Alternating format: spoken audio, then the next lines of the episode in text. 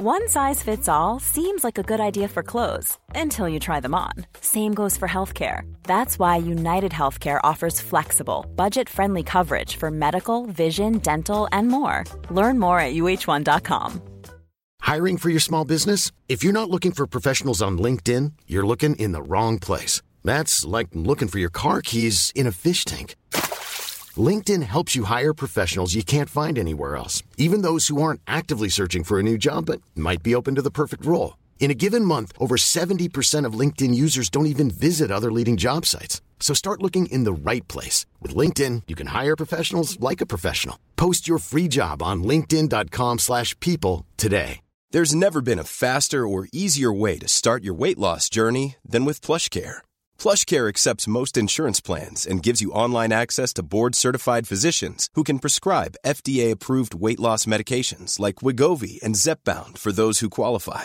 Take charge of your health and speak with a board-certified physician about a weight loss plan that's right for you. Get started today at PlushCare.com slash weight loss. That's PlushCare.com slash weight loss. PlushCare.com slash weight loss. Veckans sponsor är Telia. Hos Telia samlar man mobil, bredband, I T-support, mobilväxel. Allt som gör företagande enkelt. Och det är just det här, att samla allt på ett ställe, att ha någon att vända sig till när det inte fungerar, det är Telia. Ett exempel på vad som inte är Telia, det är ju som när jag lyckas boka förmötet för en poddinspelning med Finansinspektionen till efter själva inspelningstillfället. Eller när jag här, här om året var liksom, fick för mig att jag skulle börja springa, så jag är liksom ute och springer och taggad, träffar en kompis som säger så här, du Jan, på måndag ska jag springa ett lopp. Och jag känner så här, ja men det låter inspirerande, så jag käkar pasta, jag byter om, tar mig ner till Malmö stadion för att göra en efteranmälan, står där i kön, och sen så när jag liksom anmäler mig så tittar de på mig och säger så här, du Jan, vårhuset är bara till för kvinnor. Och det var, det var typiska situationer som inte är Telia. Oavsett, ett stort tack till Telia som sponsrar, gör Rika Tillsammans möjligt, men framförallt tack till dig som lyssnar, följer och hänger med oss varje vecka. Välkommen till Rika Tillsammans, detta är dagens avsnitt. Avgifter spelar stor roll.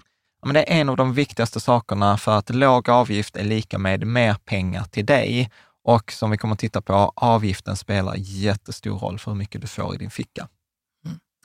Tumregel för avgiftens påverkan. Och vi kommer att presentera en tumregel för hur du snabbt kan räkna ut, okay, så vad, hur mycket blir det i skillnad på en procents avgift på tio år? Att mm. vi sätter det i relation till det teoretiska värdet, och hur mycket av det teoretiska värdet kan du fånga? Mm. Verktyg för att jämföra dig själv.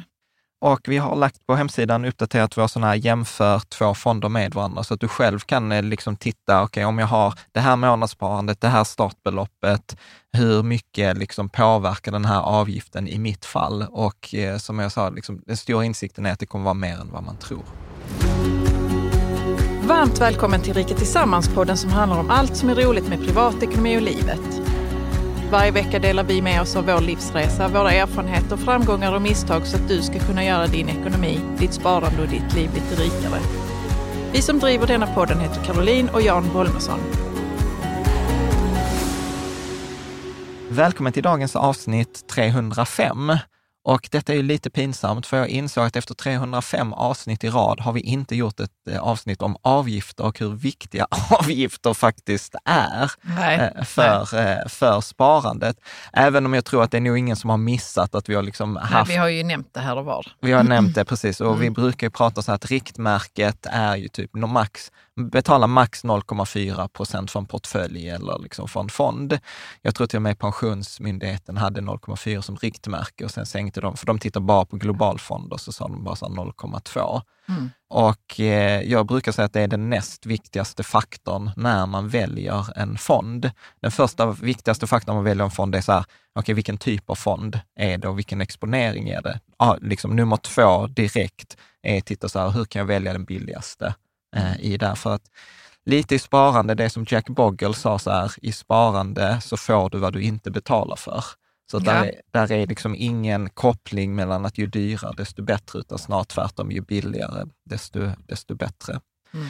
Vad tog du med dig från avsnittet? Nej, men vi pratade om olika avgifter och, och när man vet så att ja, men det är noll komma fyra liksom. Mm. Det är en bra gräns. Så när man hör som fonder som har så två procent så blir man helt så, va? Ja, finns det, finns det sådana? Och innan man vet om att en bra avgift ligger på noll komma fyra procent max, då är det liksom, då är det inte konstigt med två procent kanske. Nej, precis. Men sen är det inte okej längre. Ja. Nej, och sen så såg vi hur det kunde, vi, vi, vi gör ju några räkneexempel här på ett, liksom ett barnsparande, på ett pensionssparande, premiepensionssparande och alltså det blir ju bizarra mängder pengar.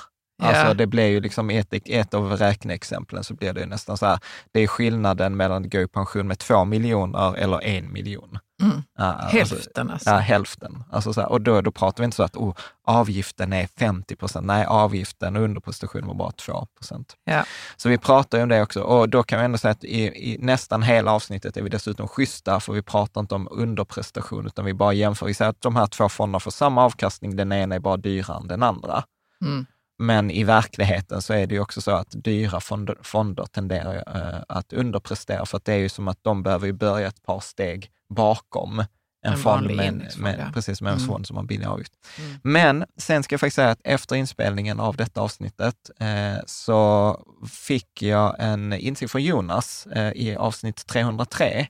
Så säger han så här, Jan, alltså så här, avgifter i all ära, men tänk på för att för de flesta sparare som börjar så är det inte liksom, det är viktigt att man kommer igång. Ja. Och det är viktigt att man sätter sig i bilen, man börjar spara, man börjar liksom ha sitt, ja, men komma igång med sitt sparande. Och då sa han så här att om du är en person som sparar runt femtonhundra kronor i månaden eller mindre och har ett totalt investerat belopp på typ femtio tusen eller mindre, vilket är typ där medianen i Sverige, det är många, alltså kom ihåg så att trettio procent av Sveriges befolkning har inte råd med en oförutsedd utgift på, på fem tusen kronor. Så att det är ganska mycket, men det hamnar runt medianen. Och då, då ställde han frågan så här, men Jan, för en sån här spar, sparar typ femtonhundra kronor i månaden, ska spara i tio år, har ett startbelopp på typ femtio tusen. Vad spelar mest roll för den personen fokuserar på? Den billigare avgiften eller att spara hundra kronor mer i månaden? Och du som lyssnar, du kan göra bara så här snabbt, ja, men jag tror det är hundra kronor eller billigare avgift. Och då pratar vi så här noll komma fem procent billigare avgift. Mm. Vad, vad spelar mest eh, roll? Men det är jättesvårt. Ja, det är jättesvårt. Ja, men äh, jag vet, eh, jag kommer inte ihåg alltså, vi har pratat om detta. Karo bara förneka, hon vet facit. Ja, men vi har... Nej, jag vet, jag kommer inte ihåg det, okay. Men det var säkert hundra spänn extra i månaden. Ja. Och det, ja. det är rätt svar. Ja. Och, och grejen är att de flesta, inklusive jag, svarade att avgiften spelar roll eftersom vi är så inlärda att avgiften spelar ja. roll.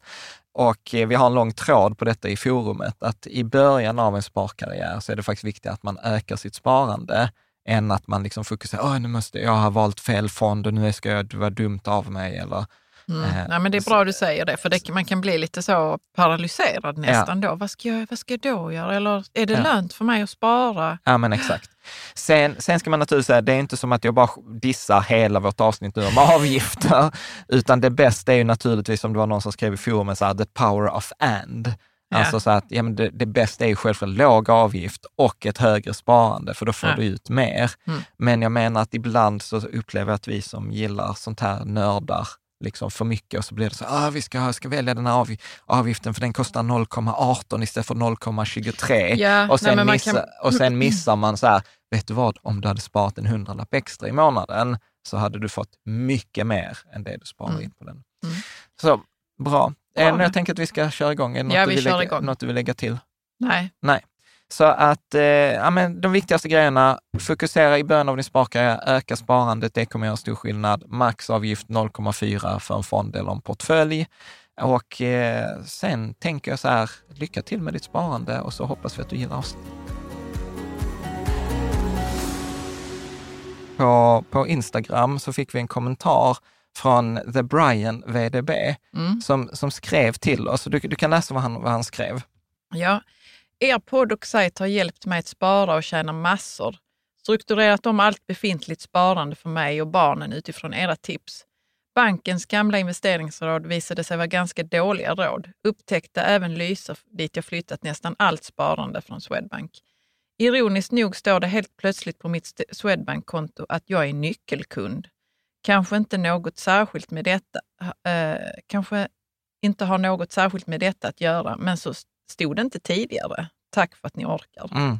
Och så svarar jag, och jag, jag älskar ju de här, liksom så här meddelandena när folk har gjort någonting och sen bara hojtar till så här, hur gick det sen? Yeah. Men då gjorde jag liksom en karusell på Instagram som visade så här, men vad, vad kostar, liksom så här, vad, vad, vad kommer detta ge Brian över tid? Mm. Och det gjorde jag en, en sammanställning bara så att jag gick igenom alla Swedbanks fonder och så kollade jag så här, vad är snittavgiften för en, en vanlig fond hos Swedbank, och då var den typ en komma trettiotre.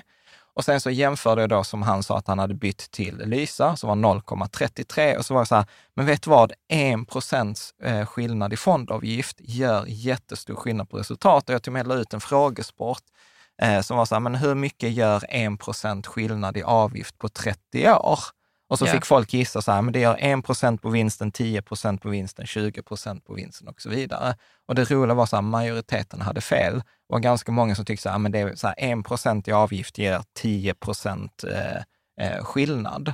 Och jag ja, så alltså som man inte får. Ja, ja, precis. Mm, ska vi väl kanske vara noga med att säga. Ja, ja, mm. precis. Att, så här, hur mycket kostar det den här mm. procenten? Så att mm. hela liksom, så här, dagens avsnitt handlar lite om så här, vad kostar den där högre fondavgiften? Hur mycket mindre pengar hamnar i din ficka? Mm. Och det, det lite roliga är ju att, att det är inte bara vi som tycker att, eller jag som tycker att detta är viktigt, utan även liksom myndigheter verkar tycka att detta är viktigt. Att, vilken myndighet? Är... Här, här har jag tagit lite klipp. Så här är ett klipp från Finansinspektionen. Mm. Så detta är svenska Finansinspektionen, så du kan ju läsa vad jag har klippt från deras hemsida. Avgifter spelar stor roll för ditt sparande. Till exempel kan skillnaden i avgift mellan att spara tvåtusen kronor i månaden i en fond som kostar en komma fem procent eller en fond som kostar noll komma fem procent växa till flera hundratusen kronor på trettio år. Samtidigt vet vi att många inte har koll på deras fonder, vad de, deras fonder kostar, och därmed riskerar att betala för mycket för sitt sparande. Mm. Mm. Och sen amerikanska, amerikanska finansinspektionen, S E C. These fees may seem small, but over time they can have a major impact on your portfolio. Ja, så även liksom små, li, vad är det man säger, liten tuva stjälper ofta stort, stort lass. Och om vi tar pensionsmyndighet, detta är sista, jag lovar, det kommer inte fler myndighetscitat. Fondernas avgifter i ditt pensionssparande har en stor betydelse för hur ditt sparande utvecklas över tid. Det är därför viktigt att välja fonder med låg avgift. Mm. Mm. Så, att, så att jag tänker så här, detta avsnittet är superviktigt. Alltså detta är så här, ibland hatar jag själv liksom, det är så här, rubriker i media så här, åh, du vet, tio tips för att tjäna mer pengar eller så här. Men detta är ett av de få tips som du så här, garanterat kommer ja, att spara själv, pengar på. Själv kan göra mycket ja. med. Liksom. Så att jag mm. tänker att vi ska prata om lite så här riktlinjer, vad är en låg avgift, hur ska man tänka, hur stor skillnad det är det. Vi kommer att ta en tumregel eh, också för det här med hur, hur kan jag snabbt räkna ut vad kostar den här högre. Men du, får jag bara fråga om det här med nyckelkund? För jag är också nyckelkund. Är det liksom en, något på riktigt? Eller är det, ja, men jag tror, jag vad tror, tror du? Ja, men jag tror att det är Swedbank. Vi är kunder på Swedbank också. Så mm. att, och det handlar inte om Swedbank, utan vi kommer att prata om fonder generellt. Så det handlar inte om att hänga ut, hänga ut Swedbank här. Nej. Swedbank har bra fond, vissa bra fonder också. Nej, men de har ett koncept, de har så här premiumkund och sen har de nyckelbaskund eller så här. Och då är det deras sätt att kategorisera oss kunder. Och yeah. numera så har de satt det på hemsidan. Så det hade inget med honom att göra, utan i samband med han skrev det, det så, så, okay. byttes, mm. så byttes det hos, hos alla. Yep. Jag. Men jag tänker att så här, vi behöver ta en lite tråkig grej. Vi behöver ta detta med juridik. Eftersom vi kommer att prata om avkastning, så är det viktigt att säga så här, historisk avkastning är inte en garanti för framtida avkastning. Det är viktigt att säga att alla investeringar, fonder, de kan öka, minska i värde, och att i värsta fall kan man liksom förlora hela sitt kapital, även om det är så här, jag brukar säga ganska osannolikt när det gäller indexfonder. Och det, den här, liksom det avsnittet idag är, det är inte sponsrat, vi har gjort research, vi har gjort mycket av matematiken själv, så att det är liksom sammanställt från olika källor som vi bedömer är trovärdiga. Och vi har redan nämnt Lysa, vi, har, vi, har, vi använder själva Lysa för vårt eget sparande, Och vi har en sponsrad länk på hemsidan till Lysa, men de har inte sponsrat det här avsnittet. De har däremot sponsrat det andra som där vi pratar om den här i bonusavsnittet. I bonusavsnittet. Ja. Mm. Bra. Så att jag tänker att om vi tittar på lite så här snittavgifter. Så A M F ger varje år ut något som de kallar för den så här årliga fondavgiftsrapporten. Och jag tycker detta är jättespännande. Men du vet vad jag inser att jag inte vet vad A M F är. Är det en sån pensions... Ja, det är ett pensionsbolag. Ja, precis. Ja. Ja. Mm. Okay. Så att de ger ut en så här, och det är väl bara så här, de och jag som läser den där, tänker jag. Många i branschen läser, Många i branschen läser. fondavgiftsrapporten. Ja. Mm. Men där är alltid så här massa rolig fakta, och till exempel så var det att detta är då den senaste rapporten jag kunde hitta, den är från tjugohundratjugotvå, så den är släppt tjugohundratjugotvå. Men all data baserar sig på tjugohundratjugoett. Okay. Och, och samma när vi pratar om liksom så här snittsiffror från E U, så är det också på tjugohundratjugoett, tolv, trettioett. Så att mm. det, det är det man räknar på. Mm. Så att eh, vi har fyra tusen tvåhundra fonder, eller fyra tusen etthundranittiofyra fonder hade vi i Sverige tjugohundratjugoett. Och den kapitalviktade snittavgiften för aktiefonder var ett komma femtioett procent. Vad är kapitalviktad? Jo, alltså det finns ju två sätt när man räknar avgift eller när man gör de här jämförelserna. Ja. Så det ena är ju bara att göra så som jag fulade mig lite med Swedbank. Man bara tar en lista med alla fonderna och sen så bara tar man så här, ja men vad är snittet? Vad är snittet på de här mm. hundrafemtio? På avgifterna då? Ja, på mm. avgifterna. Det andra sättet som kanske är mer korrekt, det är ju att man tittar hur mycket pengar finns det i varje fond. Och sen viktar man det. Så att eh, om, det, om det är jättemycket pengar i en, avgift, eh, i en fond med låg avgift, ja men då spelar det mer roll mm. än, eh, okay. att, än att bara titta på alla fonderna och bara ta snitt. Så ett komma femtioen procent. Eh, så att när, när, jag, när jag räknade på Brians exempel med ja. ett komma trettiotre procent i avgift, det var ändå ganska generöst. För det var ändå under den kapitalviktade snittavgiften. Ja. Eh, blandfonder, då är det ett komma tjugosju procent i avgift eh, och räntefonder noll komma nittiofyra. Så att man kan ha en känsla för att liksom en snitt, liksom en snittfonden i Sverige kostar en, runt mellan en och en komma fem procent. Så att man har lite så här, var är vi någonstans? Mm. Tittar man, eh, Finansinspektionen släppte också tjugosjunde april eh, nu tjugotjugotre eh, liksom sina eh, liksom undersökningar, och då sa de också så här att ja, men vi vill titta på den median eh, avgiften. Det vill säga att om vi tar alla fonderna så tittar vi på den mittersta, och då konstaterar de att medianavgiften för en global indexfond var noll komma tre procent, medan då de här aktivt förvaltade fonderna som vi alltid pratar om att man helst ska undvika, de kostar noll komma åtta i medianavgift. I, i procent. Mm. Så att då har vi liksom, och varför jag går igenom detta är för att få en, liksom, man ska få en känsla yeah. för var, var liksom, hur ser spelplanen ut. Och då ska man ändå säga så här, i Sverige ska vi ändå vara lite glada för att avgiften trendar neråt. Alltså sen, det vill säga att de sänks lite? Ja, eller? Sen mm. tjugohundraelva så har avgifterna sänkts. Vi har haft mycket diskussion.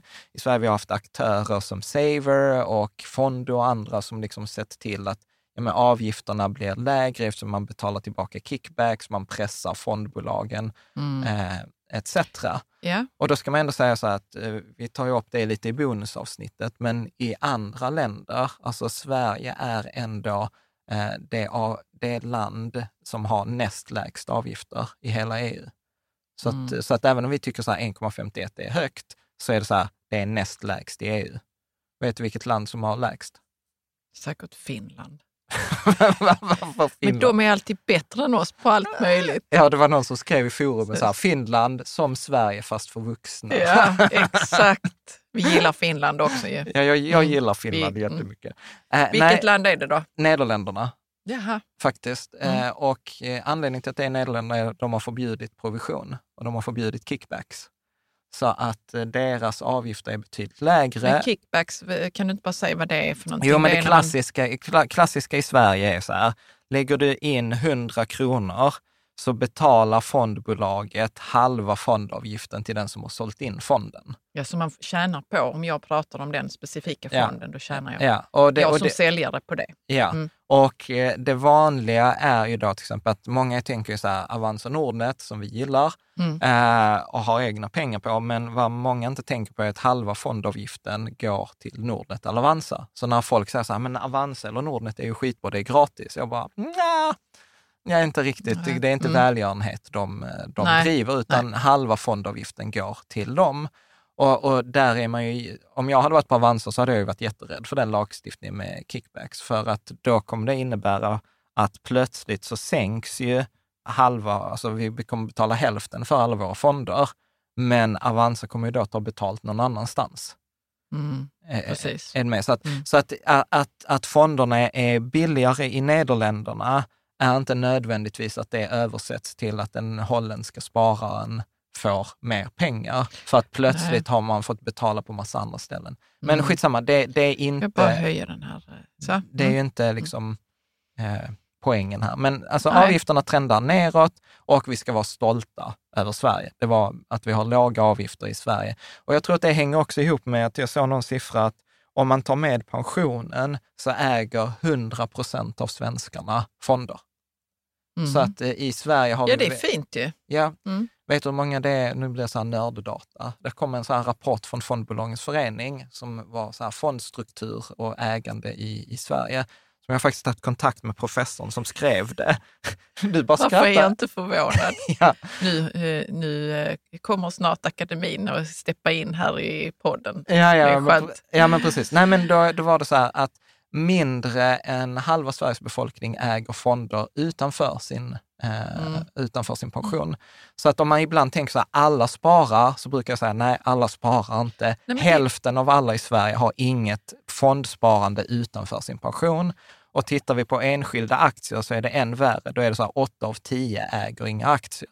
Nej. I Sverige. Nej, och det är ju inte kul att säga det, men det är kanske en tröst ändå om man tänker så här, men alla sparar mycket mer än jag och det är...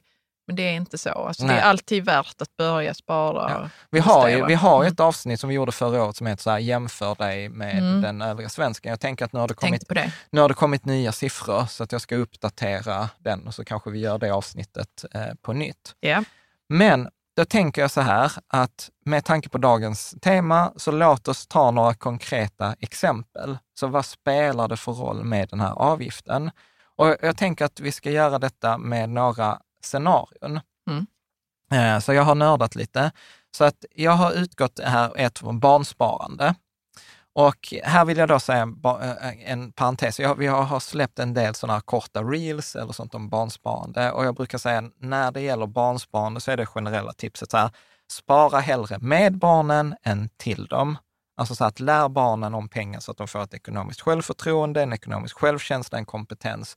För att de kommer tjäna mycket mer pengar genom livet på att ha en kompetens än att de får en summa pengar när de är arton. Som i värsta ja. fall de inte kan hantera. Men du hantera. Kan vi inte adressera det sen? För det kan ju också vara så att man själv känner att man inte har någon kompetens. Man bara säger, ah, men det enda som räknas med att jag sätter undan. Men vi kan ta det vid ett annat tillfälle. Vi tar det ett separat avsnitt. Ja, det får men, vi göra. Men min mm. poäng här är att bara för att jag gör detta räkneexemplet. För att här säger vi så här, men vi sparar barnbidraget. Mm. Och jag tycker inte ens det är lämpligt. Sparar man barnbidraget så är det nästan för mycket pengar. Yeah. Men jag vill bara använda det för att det är mycket än att jag tar något så här teoretiskt exempel. Så låt oss tänka på barnsbarn så kan man bli lite förbannad över hur mycket pengar som går till någon annan än till barnen. Där man faktiskt ville, ville spara. Mm. Så jag tänker så här. Eh, vi har arton års sparhorisont. Vi säger så här, vi börjar spara när barnet föds. Eh, och har vi en lång sparhorisont så har vi ju tumregeln som säger så här.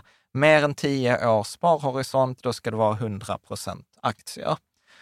Så att vi utgår från att vi ska ha en aktiefond. Vi utgår då från den här Brian, att han har pengarna i sin storbank och sparat sina barn på en komma trettiotre. Så jag räknar inte ens på snittfonden. Nej. Är, är, är ni med? Utan jag utgår från liksom så här en komma trettiotre, det var en komma femtioett. Och sen jämför vi då att han sa att han bytte till Lysa. Och, och Lysa, för om man har hundra procent aktier hos dem så är det noll komma trettiotre. I, i procent i avgift. noll komma trettiotre procent mm. avgift. Och då kan folk vara så här, men och jag, om jag gör det själv så får du det billigare. Och så är jag så här, ja i forumet så testade vi att göra detta billigare, då kom vi ner till noll komma tre. Så att noll komma trettiotre så är det ganska rimligt. Så att det är ingen som folk bara så här, smygreklam. Nej, jag utgår från vad Brian sa. Mm. Och det går inte att göra jättemycket billigare. Det går att göra så här, kanske två baspunkter. Men när du säger att man kan göra det billigare, då betyder det att man själv sätter ihop sin att portfölj. Att man själv liksom. sätter ihop sin, portfölj, mm. sin kombination av indexfonder. Och det blir inte ens lika bra som de här fondrobotarna. Mm. Så att, och jag tyckte så här, det blev väldigt så här, min, min siffror eh, liksom, grej fick tillfredsställt. För det var skillnad en komma trettiotre och noll komma trettiotre. Så skillnaden blev exakt en procent i, i avgift. Mm. Och sen utgår vi från barnbidraget som är tolv femtio kronor per månad. Och vi utgår från att vi har noll i startkapital.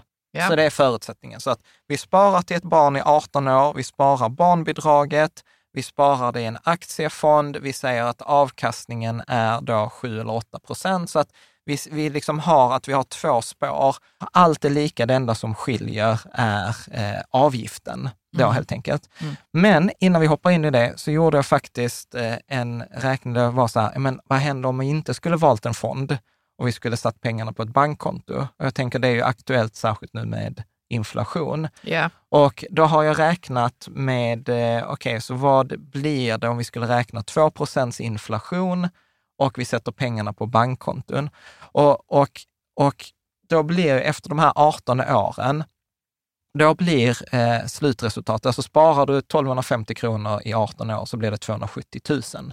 Det är alltså pengarna som du har satt in under yeah. perioden. Yeah.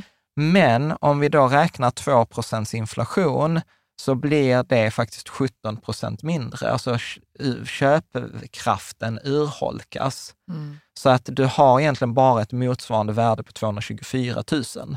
Så att du har blivit av med ungefär då femtio tusen eller fyrtiosex tusen kronor i form till liksom förlorat till inflationen. Ja, och det är ju faktiskt många som har sparkapital på bankkonto. Yeah. Bara för att liksom man känner sig säker då på att ja, men de försvinner inte. Men de försvinner ju faktiskt yeah. lite grann. Ja, det är, och, och, och då är du ändå snäll. Du är ändå snäll här. Du har ju tagit en inflation på två procent som det ska vara. Men ja. det är det ju inte nu. Nej, alltså nu har vi en inflation så här i maj tjugohundratjugotre på tio procent. Alltså det är ju ännu värre. Men, men återigen, min poäng här var egentligen bara att visa så här, att ha pengarna på bankkonto över en lång tidsperiod är inte ett bra alternativ. Nej. Det var poäng. Mm. Så att man ska investera dem och skulle jag till och med välja mellan så här, ha pengarna på ett bankkonto eller en fond med hög avgift, hellre en fond med hög avgift för att, så att pengarna blir investerade. Men nu har jag som tur att två alternativ. Jag kan ju välja liksom låg avgift eller den här högre avgiften. Och på den här arton-årsperioden så blir ju skillnaden fi, alltså nästan femtio tusen kronor. Så att i den låga fonden då har pengarna växt då från tvåhundrasjuttio tusen som jag satt in till fyra, ungefär fyrahundrasjuttio tusen. Så mm. det är tvåhundra tusen kronor i vinst. I den dyra fonden har de ju växt från tvåhundrasjuttio tusen till fyrahundratjugotvå. Så att det är nästan fyrtioåtta tusen kronors skillnad. Som nu går, jag ska inte säga att de går till banken, för det är inte sant. Men de går ju liksom delvis till banken, men det är ju också pengar som du inte får för att pengarna kan liksom inte jobba i den här ränta på ränta-effekten. Nej, precis. Så att, och, och detta tänker jag liksom är, och detta är egentligen bara så här två val. Mm. Och, och det är därför till exempel när Brian skrev det där på Instagram, som jag är så här, men vet, har du firat? Har du firat den här förändringen som du kanske bara tog dig femton minuter att göra att växa pengar? För att på, hade du haft ett barnspar på de här arton åren så är den femton minuters skillnaden motsvarar ju femtio tusen kronor i skillnad. Och det är ju detta som liksom Finansinspektionen både i Sverige och i U S A och Pensionsmyndigheten försöker liksom påpeka. Och det är så här vi ofta också blir lurade av finansbranschen eller av liksom rådgivare. För då går de och säger så här, men titta här Jan, vad bra det är. Du satte in tvåhundrasjuttio tusen men du har fått ut fyrahundratjugotvå. Mm. Och så säger de så här, titta det är nästan, liksom, det är ju x procents avkastning. Titta vad bra, titta vad duktiga vi har varit. Och så berättar de inte så här, ja, men om du hade placerat det då i en billigare fond eller i den här indexfonden, ja men då hade du haft fyrahundrasjuttio. Mm. Och vissa sådana här liksom, svenska företag där man kan ha sina pengar, de visar inte ens den här jämförelsen. Utan de, nej, visar de, skulle de? Ja, utan de visar bara så här, så här mycket har du satt in, så här mycket har du fått ut, titta det är mer, grattis. De visar inte så här, hur mycket detta som jag gör, hur mycket hade du fått, vad är liksom alternativet? Mm. Mm. Eh, och jag tänker så här, alltså femtio tusen på fyrahundrasjuttio tusen, alltså det är ju ändå nästan tio procent. Det är ju ganska, det är ju ganska mycket eh, pengar. Och sen, sen så har jag försökt illustrera det här att jag bara visat diffen. Och för dig som lyssnar, du kan ju bara ladda ner slidesen, eller det spelar inte stor roll.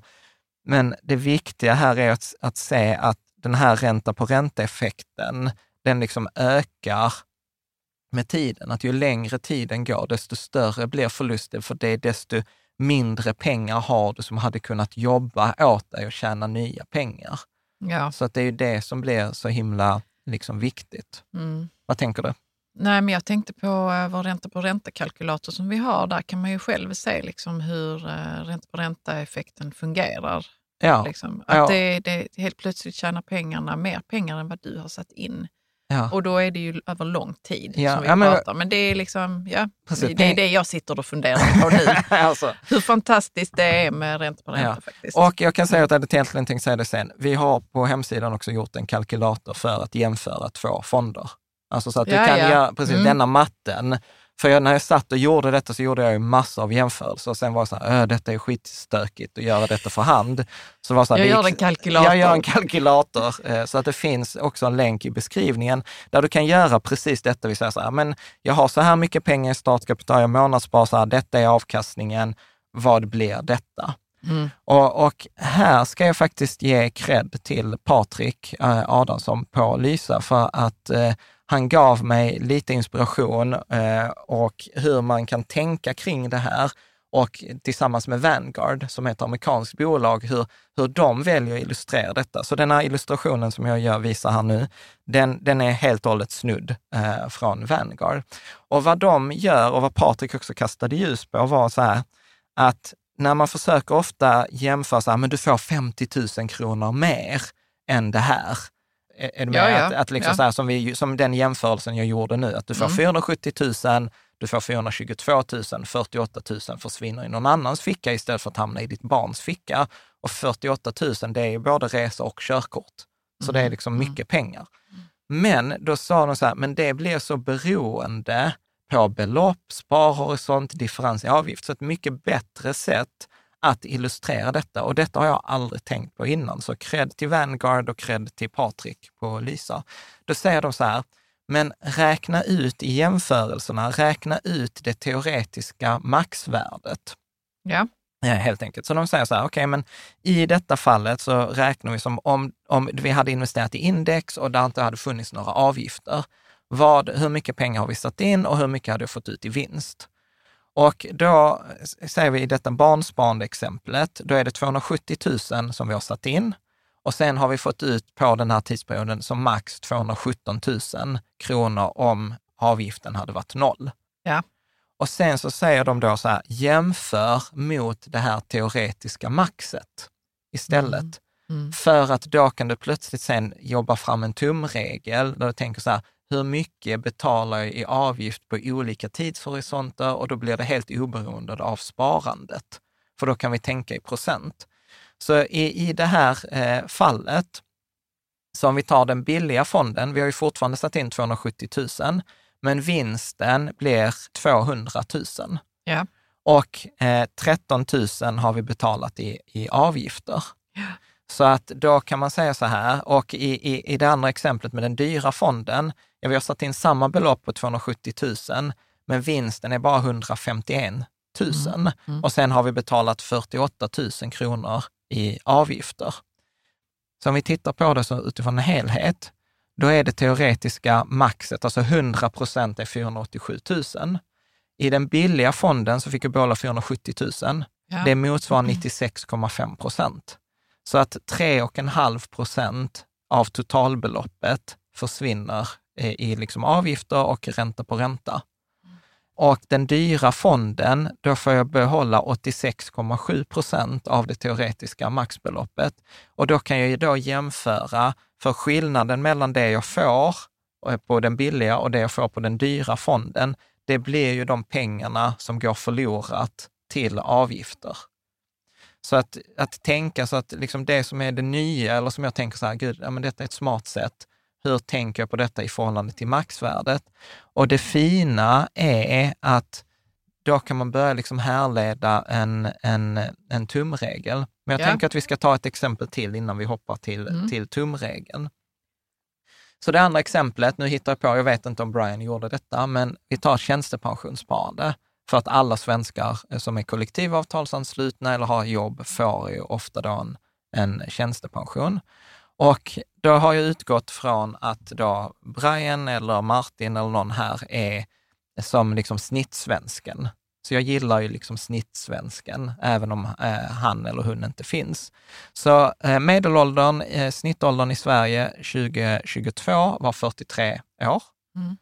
Och så säger vi att snittlönen i Sverige tjugo tjugoett var trettiosjutusen etthundra kronor. Så vi säger att Brian tjänar detta. Och så säger vi att han jobbar på en kollektivavtalsansluten arbetsplats. Då får han fyra komma fem procent avsättning till sin tjänstepension. Per månad, ja. Per månad, så det mm. motsvarar sjuttonhundra kronor. Mm. Och en, enligt Pensionsmyndigheten så har en genomsnittlig fyrtiotreåring trehundrafemtiotusen kronor i sin tjänstepension. Mm. Så att eh, återigen, alltså så här, det är bara så här snittet så att vi ska ha en person. Och sen säger vi att Brian går i pension när han fyller sextioåtta. Eftersom vi liksom hela tiden flyttar upp pensionsåldern. Så vi har tjugofem års sparhorisont. Så återigen, vad är det som funkar liksom på ränta på ränta-effekten? Det är sparhorisont, startbelopp och månadssparande. Så att det är det jag försöker liksom identifiera här. Och så jämför vi återigen två fonder. De ett komma trettiotre eller noll komma trettiotre. Och notera att jag hade kunnat vara ännu mer oschysst här och räkna på en komma fem procent. Jag ångrar mig lite att jag inte gjorde det, men... Du är väl alltid försiktig? Ja, ja, men jag var så här, jag räknade först på Brian och sen så hittade jag snittsiffrorna. Ja. Men ö, ö, om vi då istället för att titta på graferna så använder vi vår räknare och så gör vi den här illustrationen. Då på, på de här, liksom sin hela tidsperiod, då har Brian då satt in åttahundrasextiotusen kronor. Mm. Det är alltså den totala mm. avsättningen till hans tjänstepension. Och den teoretiska maxvinsten, om vi hade räknat att han hade placerat i noll procent avgift, hade varit två komma fyra miljoner. Så totalbeloppet är ju någonstans runt tre komma tre miljoner. Är du med? Ja. Yeah. Så låt oss eh, titta då eh, om han hade valt den billiga fonden. Återigen samma insatta belopp på åttahundrasextiotusen. Vinsten som han får är eh, då två komma två miljoner eller två miljoner etthundranittiosjutusen. Mm. Det vill säga att han, han får av den teoretiska vinsten som han kan få ut, så får, fångar han nittioen procent. Vilket är ganska schysst. Och under den här livstiden så har han betalat hundrasex tusen i avgifter. Och det var vilken... Detta var noll, det var den billiga fonden. Det var den billiga, billiga fonden. Mm. Vill du gissa hur mycket av vinsten som, kom, liksom, som försvinner? Det är svårt att gissa eftersom det är ränta på ränta också. Ju. Mm. Jag ska säga att det är helt omöjligt. Mm. I princip. Mm. Men om vi tar den dyra fonden. Så han har sparat åttahundrasextio tusen. Vinsten är en komma sex miljoner. Mm. Så av den teori... Det känns ändå mycket. Ja, det känns mycket när det låter. Alltså, bara sabba mitt exempel. Nej, jag sabbar inte det. Du får du lägga upp smashen här. Okej, okay, du bossar det. Eller jag la upp den, du ja. får smasha. Mm. Då är det sextiosex procent av den teoretiska vinsten. Så att han fångar, alltså så här, med den låga fonden, det enda som skiljer här, vi pratar inte om att den ena fonden har bättre avkastning än den andra. Vi pratar Nej. om att de har samma avkastning. Mm. Men i det ena fallet med den billiga fonden som är en procent billigare, då får han två komma två miljoner. I den andra får han en komma sex miljoner i tjänstepension. Mm. Men det är skillnaden mellan att fånga nittioen procent av vinsten eller fånga bara sextiosex procent av vinsten. Och avgifterna han har betalat är fyrahundraelva tusen under samma period mot hundrasex tusen mm. under samma period. Så att vi har liksom både att han har betalat jättemycket mer i avgift, fyra gånger mer, men han har dessutom missat en stor del, alltså han har missat, vad blev det, nästan tjugofem procentenheter mm. av, av vinsten. Så det är ju liksom en jätte, jättestor skillnad. Men du, har du också kollat um, om det finns någon dyr fond som har riktigt bra Eh, eh, vad heter det, avkastning. Mm. Mer än då sju procent som är genomsnitt mm. för en ha, ha, indexfond. Okej. Okay. Eh, var det också sån uppläggning? Eller? Nej, det var det inte. Jag blev, för att det är invändningen som kan komma Det är ju så, ah, men den fonden som är lite dyrare, den har också bättre, den kan också ha bättre avkastning. Ja. Och det är ju verkligen ingen regel. Jag skulle säga att det är precis tvärtom. Alltså ja. All forskning, och vi hade ju eh, liksom när vi hade professorerna på, så är det ju det här klassiska inom, eh, inom sparande. Att det är, i alla områden i livet så är det så här, ju, ju dyra sak så är det desto ofta bättre kvalitet. Mm. Så ju mer du betalar, ja, dyrare jeans är bättre kvalitet än billiga jeans. Problemet med fonder och sparande är precis tvärtom. Att ju dyrare, kvalit- ju dyrare avgift ofta desto sämre. Så att, för att grejen är ju att det är jättesvårt att slå index. Och där finns här studier, Spiva till exempel, som vi hade ett avsnitt, jag tror tre hundra två. De har ju tittat på tjugo års historik. Och de konstaterar ju så här, de flesta aktiva förvaltare, alltså de flesta dyra fonder, misslyckas mot index. Misslyckas mot de billiga fonderna, liksom majoriteten av tiden.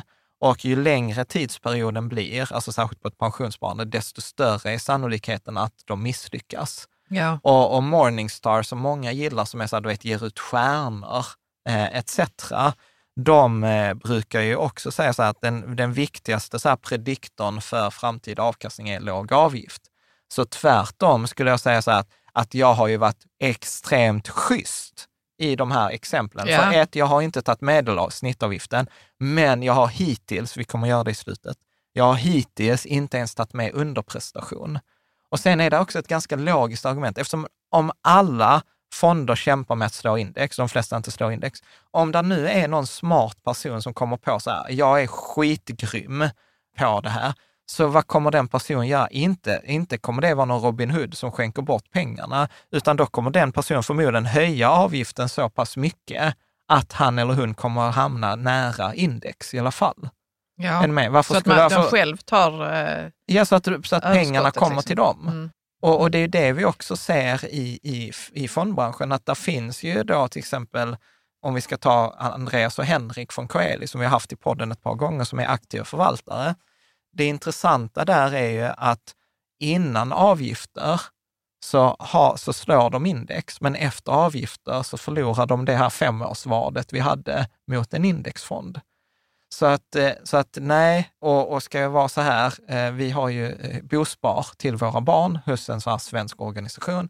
De som, och i det här, de erbjuder en fond som är två komma sju procent i avgift. Alltså på riktigt. En av de femton fonderna man kan välja har två komma sju procent i avgift. Det är så här, alltså det, det, du, du blir ju av med mer än hälften av vinsten. Mm. Alltså det, det är så här, man kan bli förbannad för, för mindre.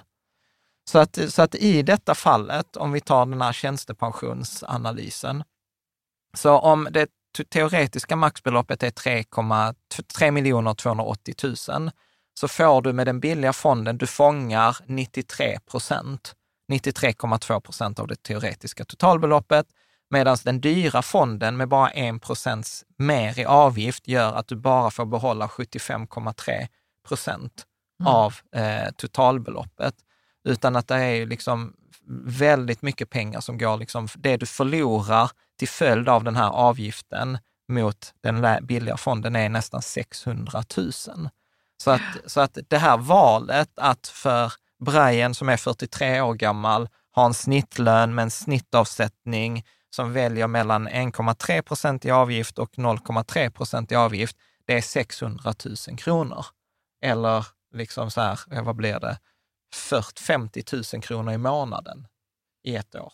Mm. Ja, eller hur man nu vill räkna om det. Vad tänker du? When you're ready to pop the question, the last thing you want to do is second guess the ring.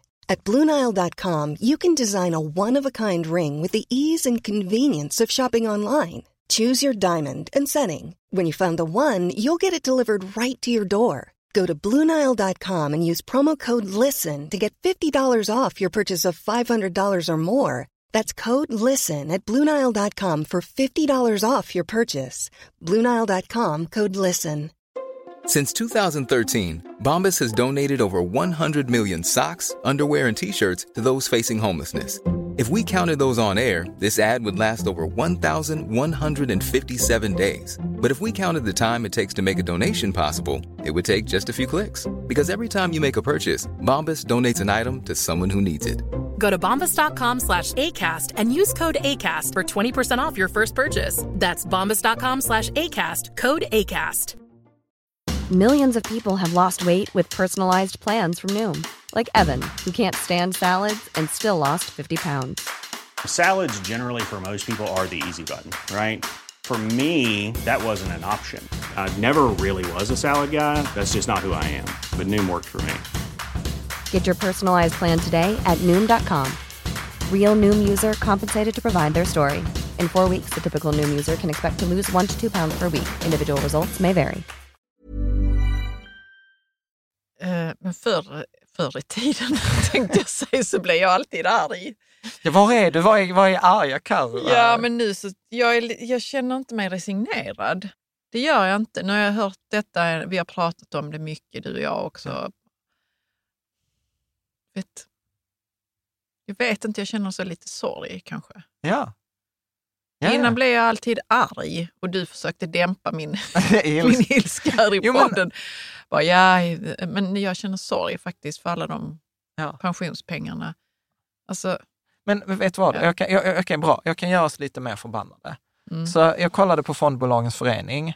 Så här. Alltså jag inser hur, hur nördigt detta måste vara så här när jag berättar om det. Men när jag sitter framför datorn så tycker jag att detta är jätteskoj. Yeah. Så jag kollade på deras månadsstatistik över fondförmögenheten i Sverige. För de släpper sånt varje månad. Och då, är, då, då var det nu i mars tjugohundratjugotre så var för den för totala mängden pengar i svenska aktiefonder var fyra tusen etthundrafemtiotre miljarder ish. Det var någon så här, det kan vara fyra komma ett eller fyra komma två. Men, men fyra tusen tvåhundra miljarder kronor. Om vi utgår från att vi har snittavgift på de där fyra tusen tvåhundra miljarderna på en komma fem procent. Alltså det är sextio till sextiofem miljarder kronor som går till svenska banker och fondbolag per år utan att de tar någon risk. Ja, precis ja. Ja, alltså, alltså, det är, men det är klart de går bra då. Ja, men du vet, det är helt bizarrt. Och det, och det är så här, jag tänkte också på att så här, jag gillar ju Jack Bogle, men i, i bonusavsnittet så sågar ju ni mig när jag försöker komma med hans citat. Men, men han säger ju så här, alltså tänk att vi, att vi liksom tillåter som småsparare, du och jag, vi tar hundra procent av risken. Mm. Vi sätter in hundra procent av kapitalet. Och här får du så här sjuttiofem procent av vinsten. Mm. Men om du bara skulle sätta dig i skorna på banken och bara så här, men du får ju ändå mer än du skulle satt in annars. Alltså det är de argumenten som kommer. Och du vet, det är lite så, de slår, de, alltså de slår mig fan inte med i ansiktet. Du får ju ändå mer än vad du skulle fått, i, fått om du bara hade haft det på bankkontot och sådär. Ja. Alltså förstår du? Ja, ja, ja. Och att vem är det, är det som liksom sätter räntan så... på bankkontot? Ja, det är ju de också. Ja. Så att, nej, men så jag, jag, bara, jag är nog liksom mer så att jag tänker så, vad, vad säger de ja. till oss om vi ja. skulle liksom konfrontera fakt- dem? Jag ska faktiskt ha så här, de ringde från Swedbanks automatisk uppringning så här, vill du boka ett rådgivningssamtal? Ja, men jag har redan haft det en gång och du, du, alltså detta har vi ju inte publicerat ens. Nej. Och det ska vi ju såklart inte göra, vi vill inte hänga ut någon enskild bank som du sa innan. Men, eller bankrådgivare. Men alltså du var ju helt uh, chockad efter förra. Ja, ja, ja, men det, det, detta var ju typ tjugonitton eller, mm. eller något så här. Jag fick rådet, sett, sett typ eh, alla pengarna i aktivt förvaltade fonder, naturligtvis deras dyraste fonder. Och jag skulle ha femtio procent av kapitalet i deras ny teknikfond. Mm. Alltså det var så här, jag, jag höll på. Men du vet, det hemska var att rådgivaren hade gjort som med sina egna pengar. Ja, men så, det säger de, det säger de, Jan. Och ja. du ska inte säga att någon ljuger och så, ja, men, men helt tror... ärligt liksom. Ja. Alltså jag har svårt att tro det. nej, nej, jag nej, tror, nej, det okay. tror inte jag. Mm. Men skitsamma. Ja, så att vi, hoppar, det, vi, hoppar vi går till, vidare igen. Ja, vi hoppar mm. tillbaka. Så att, nej, så att det, tjänar, det är väldigt många som tjänar väldigt mycket pengar på att du och jag ägnar mer tid åt tandborstning än att liksom åt vår ekonomi eller att titta på de här fondavgifterna. Du vet, de, Fondbolagens förening gjorde också en sån här eh, undersökning där de var så här, nej men när du väljer fond, vad tittar du på? Vad väljer du på? Och då valde så här, hälften av människorna valde så här historisk avkastning. Och sen var det några... Ja, det är hälften, men jag, jag hade inte ens tittat på historisk avkastning. Ja. Om, jag, om vi säger att jag hade varit tjugotvå år gammal och valt ja. en fond. Alltså jag hade valt på namnet, John. Oh, förstår du? Ja.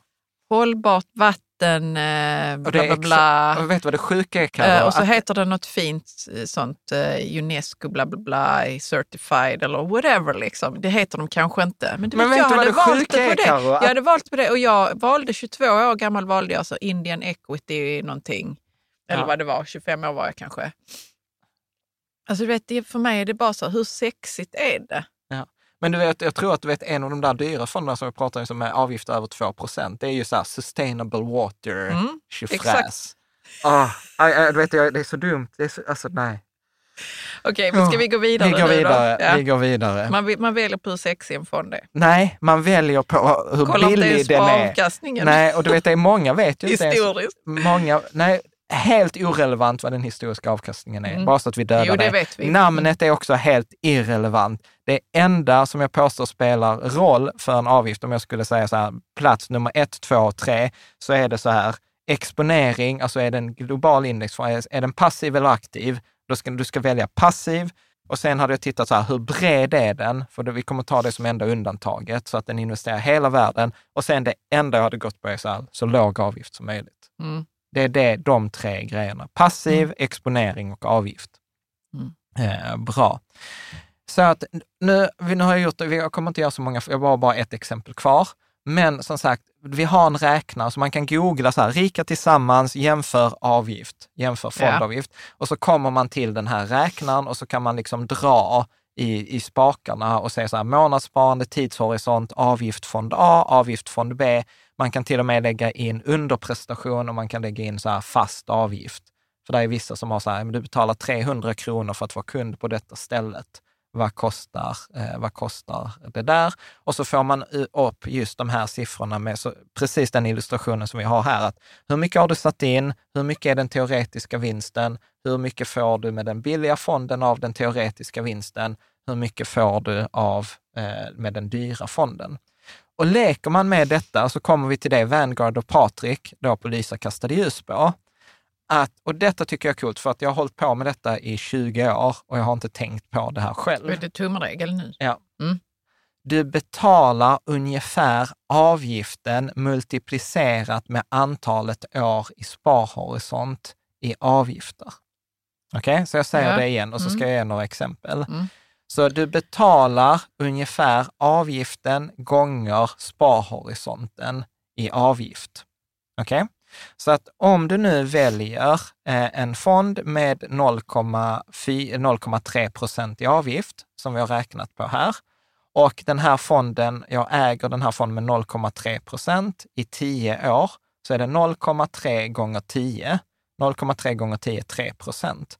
Så det betyder att jag kommer alltså få behålla nittiosju procent. Jag kommer tre procent kommer försvinna och nittiosju procent kommer jag behålla till mig själv. Och nu himlar Karo med ögonen. Nej, jag bara tonade ut. Okej, okay, jag tar det igen då.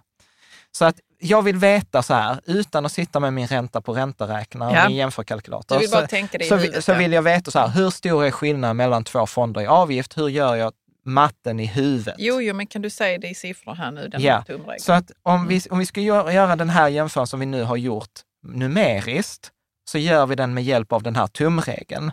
Då säger jag så här, jag har en fond som kostar mig noll komma tre procent i avgift och jag äger den i tio år.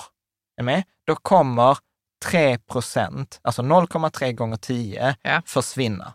Ja, och det har vi ju sett faktiskt i exemplen. Ja, mm. okej. Okay. Mm. Om jag då har en fond som kostar en komma fem procent i avgift i tio år, då kommer ungefär femton procent av totalbeloppet försvinna. Ja. Okej. Okay. Mm. Gör du detta med flit? Nej, eller? För att jag såg det innan att det var runt tre procent. För man fångade ju nittiosju eller nittiosex eh, procent. Av, av maxbeloppet på ja. den billiga fonden. Ja. Ja. Och på samma sätt här, har du då en billig fond noll komma tre procent som du äger i trettio år, alltså som är, mm. som är ett pensionssparande, mm. då blir det noll komma tre gånger trettio. noll komma tre gånger trettio, det är ungefär tio procent. Ja. Är du med? Så då får du behålla nittio procent av mm, totalbeloppet. Ja. Mm. Om du har en fond som kostar en komma fem procent i trettio år, ja, men då blir det ungefär fyrtio procent. Ja, fyrtiofem procent är matten. Men det är bra, man kan räkna det i huvudet. Eller ja, så då får, så. Så då får mm. du bara behålla femtiofem procent av totalbeloppet. Mm. Är du med? Så att ja, men antingen, antingen behåller du tio, eh, eller du betalar tio i avgifter, eller så betalar du fyrtiofem procent i mm. avgifter och minskad mm. avkastning. Och jag tycker att detta är liksom första gången så här, det blir enkelt, enkelt att räkna. Så här, okej, men vad, vad, vad är överslaget? Ja. Och där, om vi hade haft den där dyra fonden på två komma sextioåtta i trettio år, ja, men då ger du bort femtiosex procent av totalbeloppet. Vi pratar mer än hälften, alltså. Mer än hälften mm. av ditt totalbelopp har du liksom gett bort. Och jag tror inte folk tänker på det där, för hur kan två procent bli mer än hälften? Men det blir, alltså det blir sådana bizarra, bizarra summor på grund av den här ränta på ränteeffekten. Så, men har du sett eh, ännu dyrare fonder än två komma sju procent? Alltså det... utomlands typ så i pensions... Eller inte pension kanske. Ja, men det klassisk... Där brukar de ändå ha koll. Nej, ja, men det finns ju sådana här... Ja, alltså går man... Nu är ju detta ändå så här markfonder som vänder sig kan till... Kan vi inte gotta oss lite i det? Hur dyrt kan det bli? Nej, men det är bland... bland alltså det finns ju säkert hedgefonder som är ännu dyrare. Men det som är, om vi tar från vanliga småspararen, det som ofta händer är ju att det är dess, dessutom avgifter på till exempel insättningar. Alltså det finns ju olika mm-hmm. pensionslösningar. Så när den här arbetsgivaren sätter in sjuttonhundra kronor så försvinner det ett antal kronor på insättningen. Är du med? Sen finns det ju avgifter för skalet. Att ibland kan du betala noll komma fem procent för någon som ska välja fonderna åt dig. Så då kan du betala noll komma fem procent till någon som väljer fonderna åt dig och sen väljer de fonder för två procent eller två komma sextioåtta procent. Det är väldigt ovanligt i Sverige. Ja, alltså vi, har, vi har en ganska mogen marknad. Jag hoppas det. Alltså det låter ju så fult. Ja, men det är inget, alltså det är Nej, inget jag konstigt. Jag förstår att det är, det är konstigt. Inget, inget konstigt att det är en tjänstepensionslösning i Sverige. Betala en avgift på hela beloppet. Eller om du Jag har, vet inte, vad sa du nu? På, på hela beloppet. Alltså att du betalar en avgift för att du har tjänstepensionen på ett visst ställe. Ja. Det är ju därför till exempel vi för många, ja. Nu har jag inte kollat det på ett par år, men det var ju därför du och jag bytte vår tjänstepension till Avanza och Nordnet, för att de hade inte den här skalavgiften. Nej. Ja. Okay. Så att du kan, liksom, är det riktigt illa så betalar du peng, betalar en avgift på pengarna som sätts in, sen betalar du en avgift på skalet och sen betalar du en avgift för fonderna och sen betalar du en... Och det är helt osynligt för dig. Ja. Jag tror fan att pensionärerna är fattiga. Alltså. Ja, eller de, kall, de, de känner ju sig fattiga. Ja, ja, om jag bara ska raljera lite. Ja, ja, jag köper inte riktigt det. Nej, det är en sån här du... mediamyt att fa- vi pensionärer i Sverige är fattiga. Ja, det kanske det är. Jag, förlåt att jag sågar den. Men jag, jag, vi ska bjuda in Pensionsmyndigheten, så ja. Ska vi faktiskt prata om det här. För att jag är ändå så här, Sverige har ändå världens bästa pensionssystem. Och, och eh, detta är också så här, hittar jag någon rapport. Och så är det så här, ja, hur många fattigpensionärer finns det i Sverige? Det är ungefär tretton procent. Men hur många är det som är då fattiga i mellan trettio och femtio? Ja, det är också ungefär tretton procent. Så att vad som händer är att de där fattigpensionärerna, det är inte så att du har jobbat hela ditt liv, betalat, liksom fått avsättningar och sen blir du fattigpensionär. Nej, utan de som blir fattigpensionärer är ofta de som varit sjukskrivna eller varit haft en dålig ekonomisk situation genom livet. Så att det där är tvärtom. Nu blev det ju onödigt mycket fokus på det. För ja, långt, men för att, det, för att, för att jag du blev skulle så... tillrättavisa mitt raljerande. Vad vi pratade om var att det fanns avgifter ja. ytterligare ja. Så... Som, som man inte ser i vissa pensions... Ja. Och sen finns det ju liksom så här växlingsavgifter när du betalar in pengarna, och sen har du ju det vi pratar om, alltså, vi här går vi ju bananas i bonusavsnittet med mm. Patrik, för att mm. det som den nya E U-lagstiftningen säger så här, till exempel en avgift som aldrig har redovisats och aldrig syns är ju spreadkostnad. Alltså inne i den där fonden som köper de där aktierna så är det ju så att en aktie har aldrig ett pris, utan det är alltid så här, men jag vill sälja aktien för hundra kronor, men det är någon som bara vill betala nittiofem kronor. Alltså vi använder i bonusavsnittet använder vi metaforen som när man är i Turkiet och ska växla pengar, så går man till den där valutahandlaren eller, eller utomlands, så behöver inte vara Turkiet. Så är det alltid en tavla, så här, svenska kronor mot den lokala valutan. Och det är ju aldrig samma kurs på köp och sälj. Nej. Utan där är alltid liksom att valutahandlaren tjänar alltid pengar mitt emellan. Och så är det med fonder och aktier. Men den kostnaden har ju aldrig redovisats. Och det är det som den nya lagstiftningen mm. kommer att få. Och det nördar vi med. Mm. Men jag skulle säga den värsta avarten som inte är ovanlig är ju det som kallas för två över tjugo. Att du betalar två procent i för årlig avgift och sen tjugo procent av vinsten. Och, och det är ju så hedgefonder har ju blivit, liksom, det har varit mycket i U S A. Men där har jag också, jag såg någon sån här The Hedge Fund Mirage som var någon sån här bok eller artikel. Där jag tror under en period, oh, eh, oh, ingen far, att under en period, tror det var mellan nittonhundranittioåtta och tjugohundratio- så eh, skapade de här eh, värde, den totala värdeökningen var så fyrahundrasextio miljarder U S dollar. Men av de här fyrahundrasextio miljarderna U S dollar så gick typ tjugo miljarder till spararna och fyrahundra miljarder till förvaltarna. Alltså, du vet, det, det, var, ja, det var detta det var, vi pratade om, jag vågar nästan inte ta upp det. Ja, det var helt bisarrt. Nästan allt var borta. Ja, så, så att jag, detta är ju så här mitt lilla krig mot finansbranschen. Finansbranschen är ju fantastisk på att liksom så här lägga beslag på pengarna som vi andra sätter in.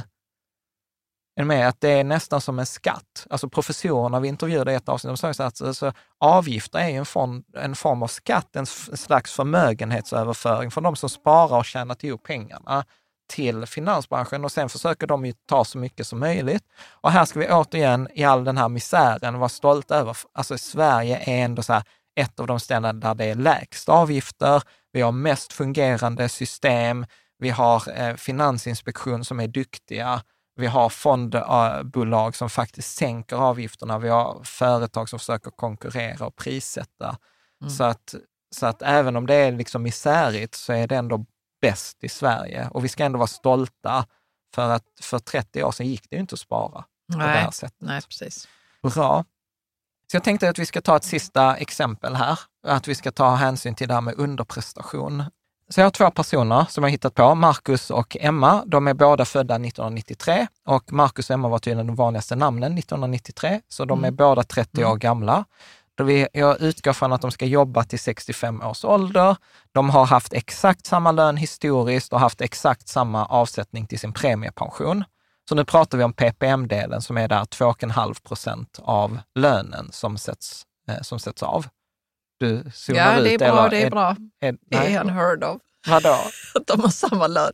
Jaha, okay. Låt oss gå vidare. Ja. Du vet vad jag menar. Ja. Både Marcus och Emma har idag eh, lön på fyrtio tusen kronor i månaden innan skatt. Och det ger, om jag har räknat rätt, ungefär avsättning till P P M på ungefär typ elva tusen kronor. Så jag har avrundat det till tolv tusen kronor.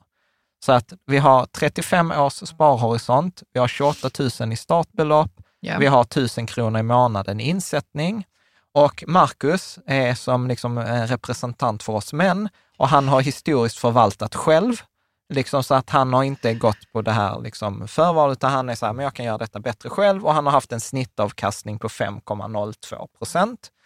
Och då kan man fråga så här, hur kommer jag fram till fem komma noll två procent mm. på Marcus? Jo, för det är snittavkastningen för de privata fonderna. Okay. Så att jag har varit och kollat så här på Pensionsmyndighetens hemsida, så här, vad, vad är snittavkastningen? Och han vet, Marcus ändå så här, han vet att låga avgifter är viktigt. Så att, och här kom faktiskt en faktor jag inte visste.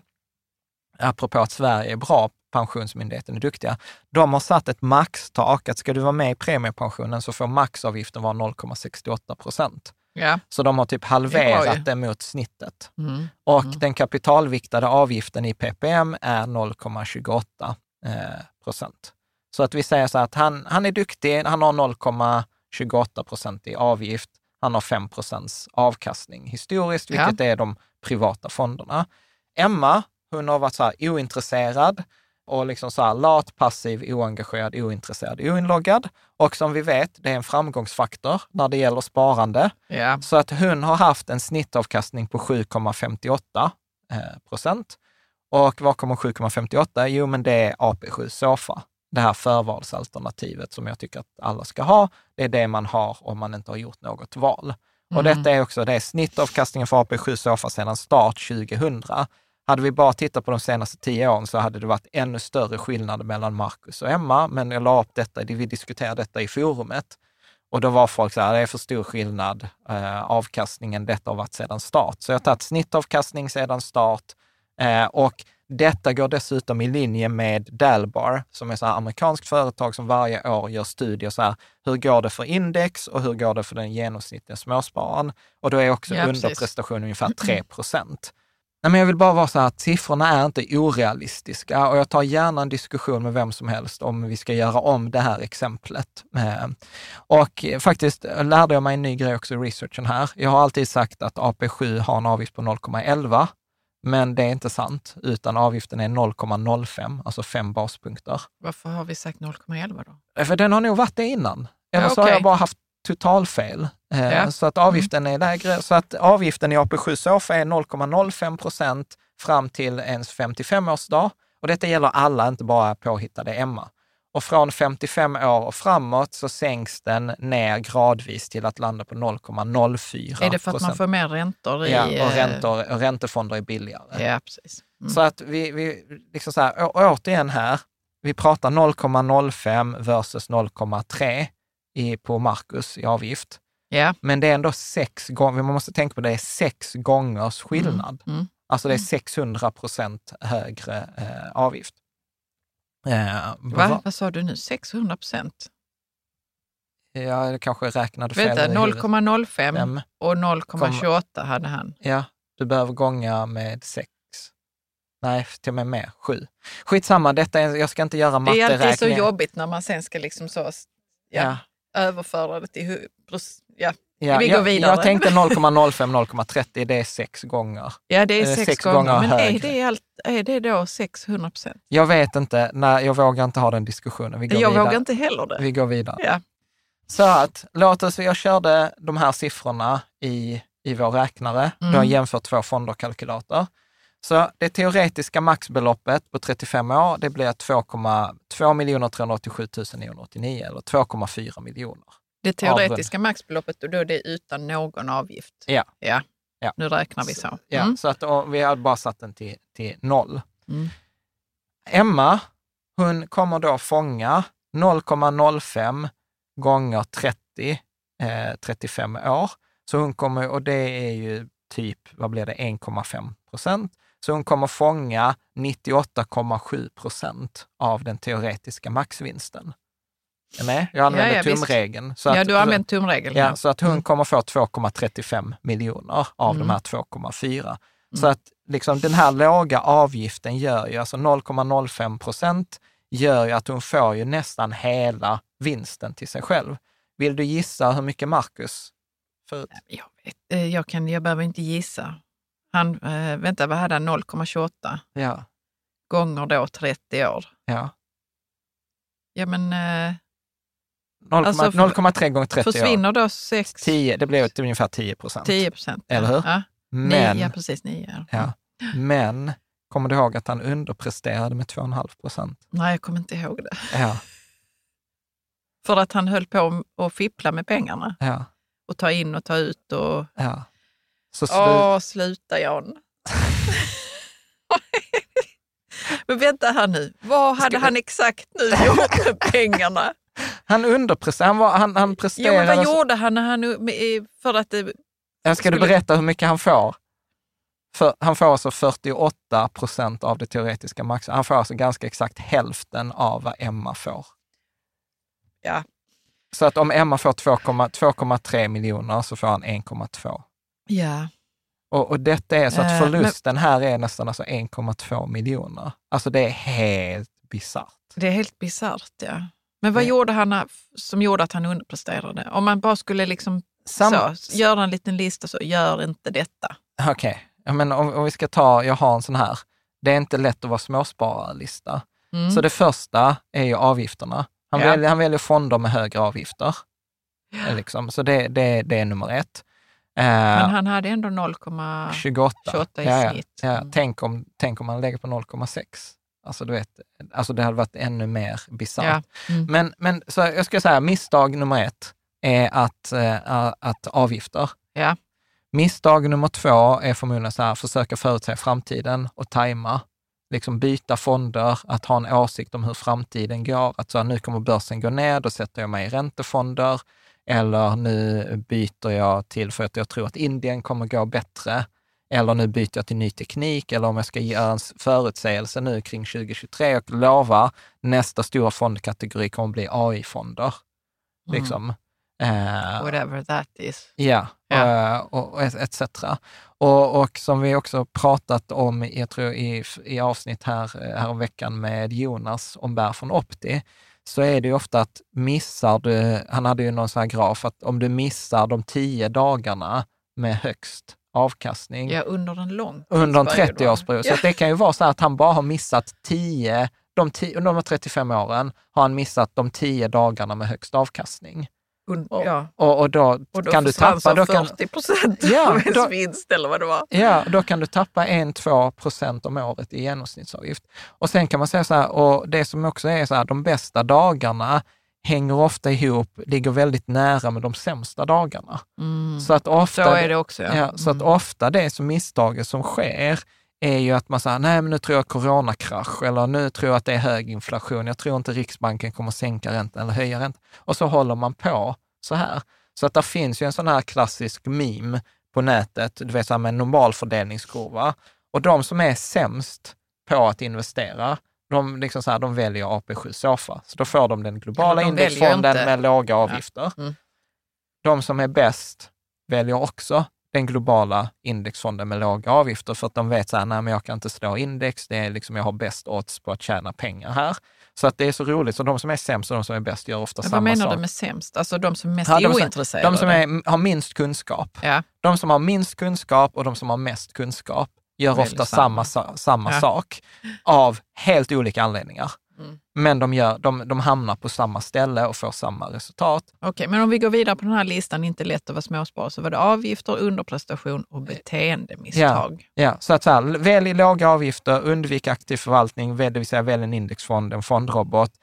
Liksom, det vill säga köp allt, äg hela höstacken, sitt still i båten, var oinloggad, oengagerad, ointresserad. Då kommer det gå liksom bäst för dig, tänker jag.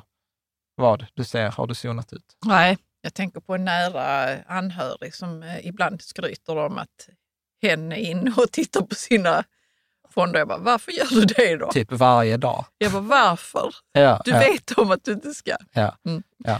Bra, så att jag tänker att vi ska liksom avrunda eh, kort här. Så vad är riktmärket för en låg avgift? Jag har liksom historiskt de senaste åren sagt noll komma fyra procent. Det är maxet. Jag tycker det håller fortfarande. Vi har en liten utläggning i bonusavsnittet eh, där vi pratar om så här att den nya lagstiftningen gör att fonder nu under tjugo tjugotre kommer behöva redovisa fler av sina interna avgifter, så det kommer att se ut som att fonderna har blivit dyrare, men det har de inte, det är bara att redovisningen är tydligare. Så att jag, jag lämnar en reservation, men jag tror fortfarande noll komma fyra procent är ett bra riktmärke. Mm. Det har varit Pensionsmyndighetens riktmärke också. Nu har Pensionsmyndigheten sänkt sin rekommendation till noll komma två procent, men då utgår de bara från pensionsuniversumet. Och det är ju lätt att säga noll komma två när man har sagt så här, ni måste ge femtio procent rabatt på alla fonder som ska vara med i premiepensionen. Mm. Så att, så att noll, jag tycker noll komma två procent är ett jättebra riktmärke inom premiepensionssystemet. Men, men noll komma två funkar inte riktigt utanför. Nej, det, det, nej, det, jag förstår det. Du får inte, mm. så här, du får inte ihop en portfölj som är global, som, är, som motsvarar hela höstacken för noll komma två procent. Eller jag, jag har inte lyckats med det i alla fall. Så att jag, jag vidhåller noll komma fyra. Eh, och sen så ha koll på de här runt omkring kostnaderna som vi pratar, skalavgift och insättningsavgift. Etc, som man inte bara så här. Hur kan man få koll på dem? Alltså står de finstilt någonstans man kan, eller man, måste man ringa och fråga? Man kan ringa och fråga. Man kan ringa och fråga. Ofta tjänste, eftersom de flesta har så här tjänstepension, går fråga H R-avdelningen. Alltså på liksom personalavdelningen. Eller kontakta liksom bolaget. Så ska de, de ska ju redovisa detta, och de ska redovisa detta väldigt detaljerat. Ja. Eh, där. Men jag ska bara säga så här. En, en, ett misstag som kom upp här i en diskussion, för då sa jag så här, Låga avgifter är skitviktigt. Det är en av de viktigaste faktorerna av välfärd. Så var det någon som räckte upp handen på en föreläsning och höll ute på ett företag och som sa så här, jag har Avanza Zero. Det är väl superbra, den är gratis. Och då ja, så, den har jag pratat med en bekant, ja, en vän med. Ja, ja mm. Och då var jag så här, nej, nej, nej. Det är ju bara trettio bolag i den väl? Ja, exakt. Ja. Så att, kommer ni ihåg när jag, så när jag väljer fond så är den så här, är aktiv eller passiv? Den ska vara passiv. Sen tittar jag på alltså, hur bred är den. Och i världen så finns det sextiotvå tusen aktier.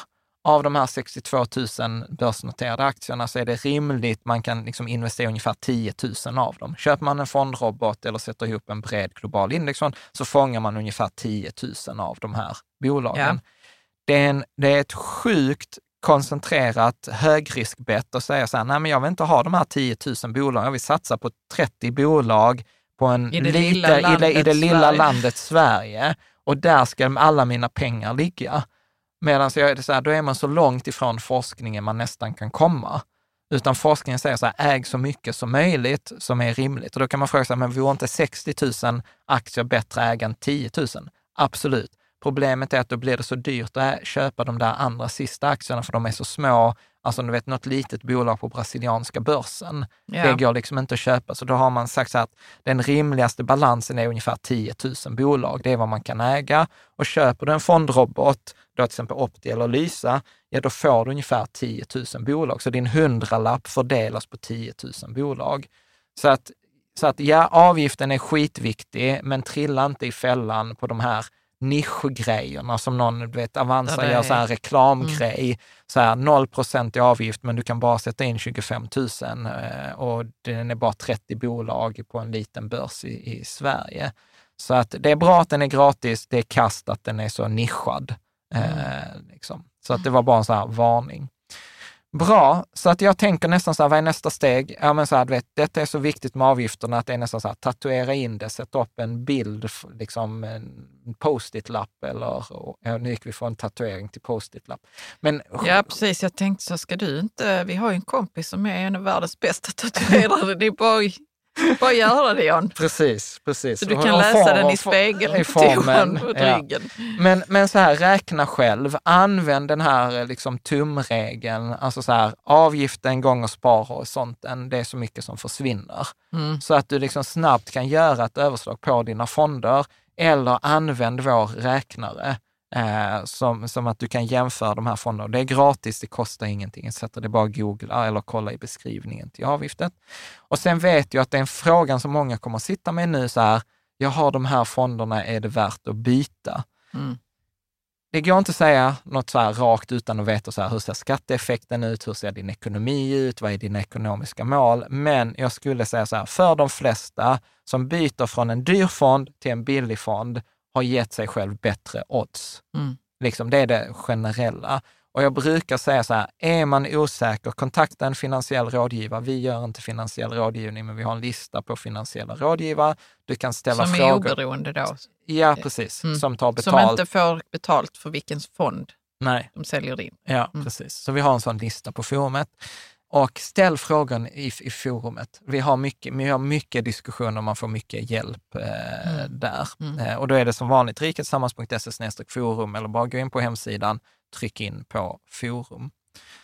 Snyggt. Det var egentligen, tänker jag, dagens avsnitt. Vad, vad tar du med dig? Känner du att vi landade det här? Ja, men det var ju Marcus och Emma där. Det var ju lite så. Alltså, men det är ju så, man är lite dramasökande. Ja. Är det inte så? Ja. Ja. Att om man fipplar för mycket själv med sitt alltså innehav jag... så är det inte superbra även om man har låg avgift generellt. Liksom. Ja. Nej, men det jag tänker som sista grej är så att vi pratar, man pratar mycket om ekonomi och där finns mycket så här spartips. Och du vet så här, ja, men tanka billigare, så här får du en billigare matkasse, köp eh, rabatt, använd rabattkuponger. Och jag säger all ära, absolut gör det. Men allvarligt talat så här, Marcus och Emma, vi pratar en komma två miljoner på ett skifte som tar tio minuter. Mm. Alltså så här, avgift, att ha koll på avgifterna är, skulle jag säga, en av de här topp tre viktigaste grejerna. Jag tror Ramit Sethi kallar för det här big wins. Mm. Alltså vad är storvinsterna? Var, var får jag mest effekt för minst insatt tid eller engagemang? Ja men då är det, då är det avgifter. Mm. Avgifta, avgifta, avgifta. Men vad tar du med dig då? Ja, men jag gillar det ju, alltså så här, jag gillar ju alltid när det är så här nyanserna. Och jag gillar den här tumregeln. För jag har liksom inte tänkt på att det är så pass enkel tumregel. Att det är så här, multiplicera avgiften med sparhorisonten så får du hur mycket av liksom totalbeloppet som du ger bort. Yeah. Eh, så det gillade jag. Sen får jag också säga, när jag glömde sen när vi pratade om tumregeln. Tumregeln här gäller då liksom att man sätter igång ett sparande och en tidshorisont. Om man har ett månadssparande så blir ju tidshorisonten för varje månadssparande mindre. Så att då ger du ju bort mindre av totalbeloppet till synes. Är du med? Nu ser Nej, du jag vet inte vad du menar nu. Jo, tumregeln gäller att om jag har hundra tusen till noll komma fem procent avgift i tio år, ja då är det fem procent. Jag ger bort nittiofem procent för att behålla. Om jag månadssparar under de här tio åren... Ja, så, ja, då så, blir det ju större och större belopp. Ja, ja mm. Så då blir det kanske inte fem procent utan då blir det kanske bara tre komma fem procent mm. för att det kompenseras de här mm. pengarna som har skjutit till. Ja, okej. Okay, okay. Ja. Ja. Så, att, nej, men, så att jag gillade, jag gillade den. Eh, och sen blev jag också förvånad över att det var så sjukt stor skillnad mellan Emma och Marcus. Att, att de här två komma fem procenten, det gör fem procent vinst. Alltså, mm. det, mm. det tänker ja, det man blir sart alltså. Ja. Mm. Bra, så att jag tänker, jag tänker att vi håller där. Mm. Och, och är det så här, har du en fråga, kommentar, fundering, skriv gärna i forumet. Och naturligtvis stort tack för att du hänger med oss. Och hoppas att du är lite inspirerad, lite klokare och lite förbannad. Vi ses!